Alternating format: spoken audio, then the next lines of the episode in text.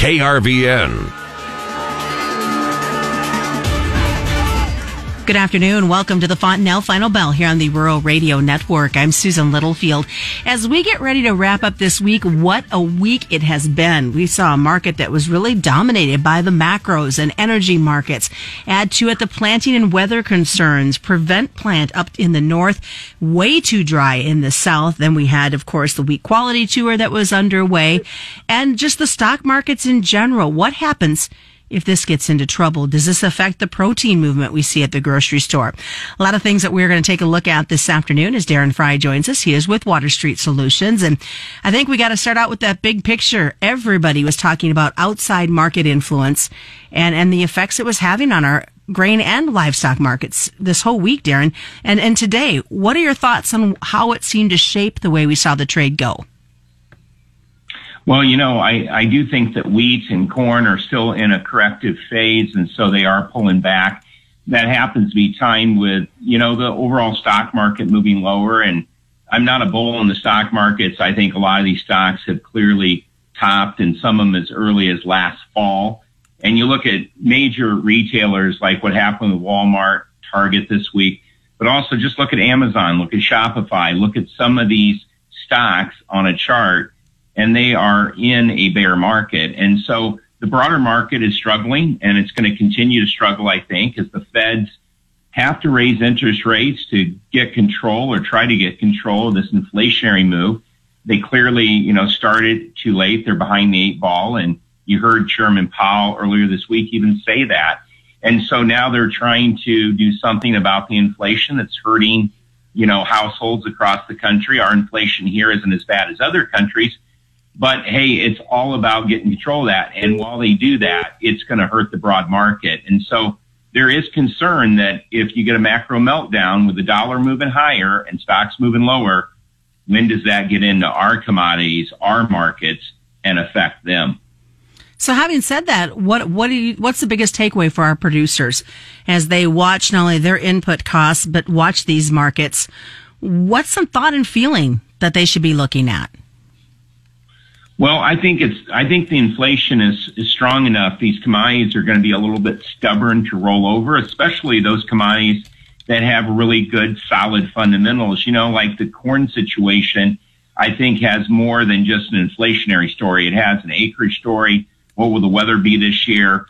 Uh, hey, how is exports and uh, grind going for, you know, ethanol? And so we got to watch energies real close because the energies melt up that will be very supportive for corn, for soybean oil. We know that Brazil is basically getting out of beans here as we approach summer. And, you know, so these fundamentals around beans and corn and wheat, wheat being 15% of the caloric intake of humans around the world, they have a story. And so they might hold up. But, you know, things like the protein market, we've seen cattle struggle. We've seen hog struggle, struggle lately those things that maybe don't have as bullish of a fodder around them might have some struggles here if we get into a macro meltdown. But energy costs go up, fertilizer is going to stay underpinned, and these costs to the farmer, I think, will stay supported for at least a while.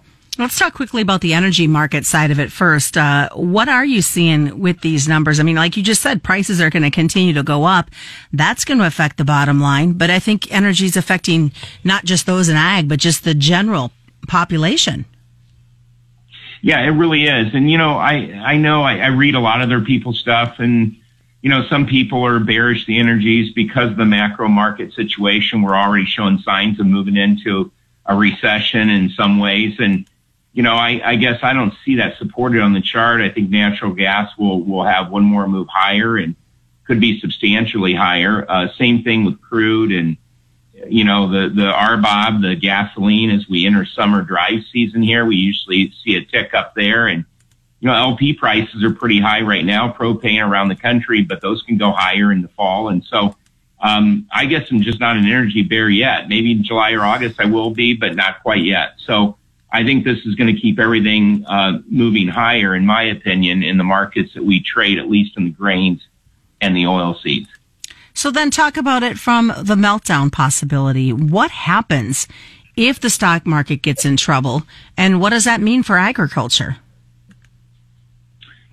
Well, I do think things will come toppling down, um, you know, especially if they start getting the inflation under control. And, and that's, you know, certainly shortages, logistical challenges, Russian, Ukraine war, that situation.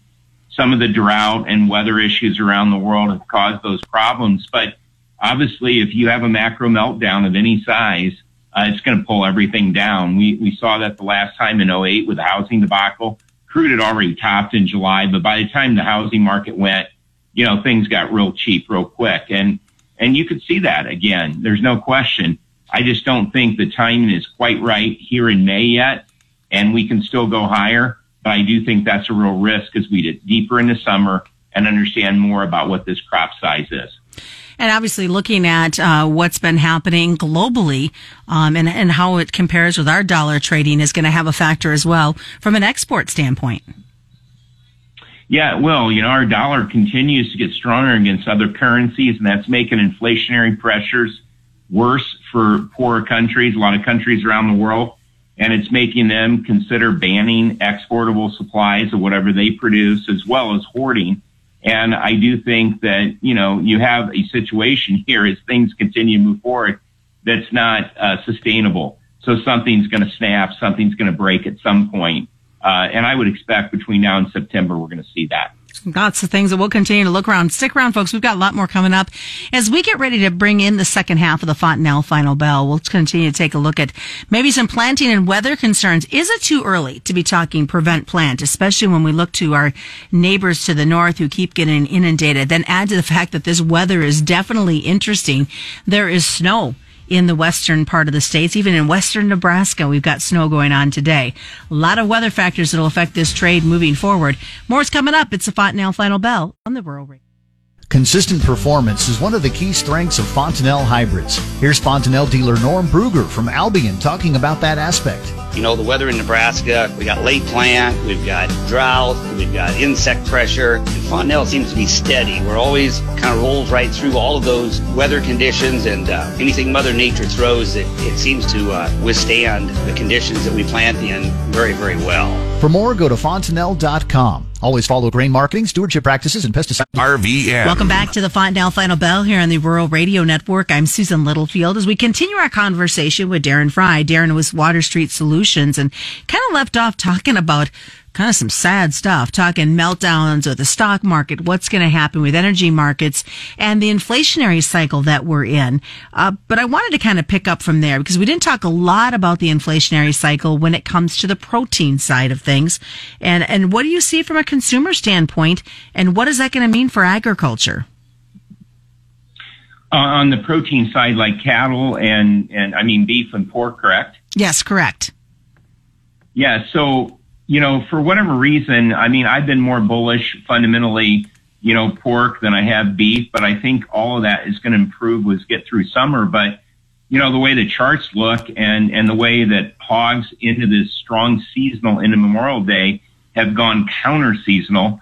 Uh, I still think that later on we could see another run in, in the hog side of things, but I, I've been thinking that as the cattle numbers come down, as we get through summer into fall, we will see higher prices. But, you know, it's hard to understand what will be happening if the consumer has that disposable income taken away because of gasoline prices, because of overall food prices. Can beef and pork really rise in the face of all that? And, and, you know, just interest rates coming up, housing prices, everything has exploded and the consumer hasn't had his income keep up with that.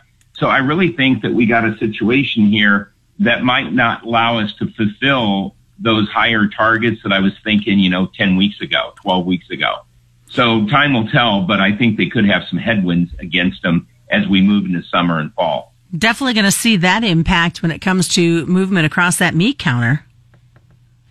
Yeah, most definitely. And then you have to look at, you know, the contracting herd in hogs and also you know, what does that mean for corn consumption longer term? And if fuel is, is a problem for consumers, you know, what about ethanol grind? We saw some weaknesses last week in the ethanol side of things. And, you know, I think that's going to tick up when gas consumption starts moving higher here in June. But we have to be careful here. We have to watch those things because if we start seeing a few of those things give way, you have the start of demand rationing. Do you have any concerns about prevent plant or is it too early to be talking prevent plant, especially to our neighbors to the north? You know, North Dakota, South Dakota, Minnesota, I thought could prevent plant, you know, anywhere from a million to three million acres, you know, three weeks ago. I mean, if this weather persists, but they have had some drier weather. They have had a little bit more of an opening here to get stuff planted. I still think there's risk of some PP. I think it'll be taken in corn, but I'm hearing from producers that spring wheat, even though, you know, they can take PP, I think it's May 15th on spring wheat, and then it's like May 25th or May 31st, depending on where you are on corn. I, I'm hearing they're going to plant well into June because of the price. The price is incentivizing that both on spring wheat and on corn. And they could plant even farther into that on the corn plant date, like June 10th, June 1st on spring wheat. And because of that, in this drier window, I, I think that maybe a million acres is a fair guess right now, not two or three.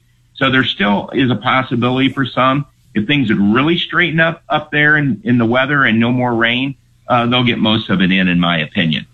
What are your thoughts on the wheat quality tour that just wrapped up in, in Kansas and northern Oklahoma?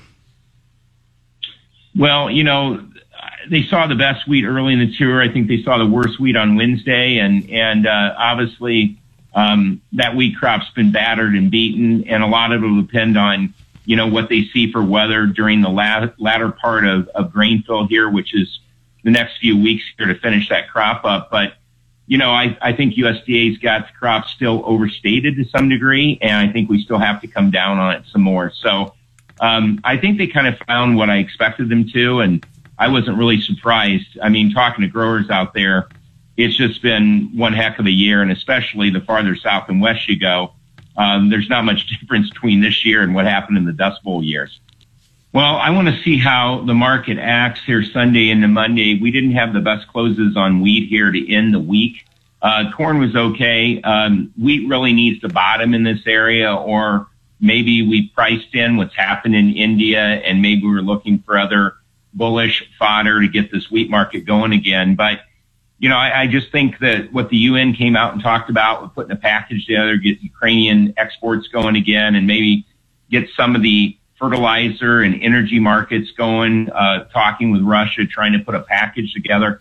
I think that kept some of the new speculators from coming into the wheat market, but also um, you know, we had the consternation over this 1.8 million metric tons from India. So you had funds that are normally short wheat that were a little long and that. Good. What's the best way for folks to get a hold of you? Well, they can always look me up on Twitter and I'm at fry underscore WSS or call us here at the office on our toll free number at 866 249 2528. All right, that has been today's Fontanelle Final Bell. As always, commodity futures and options involve a substantial risk of loss, not suitable for all investors. And that's the Fontanelle Final Bell brought to you by Fontanelle Hybrids and all your local dealers on the Rural Radio Network.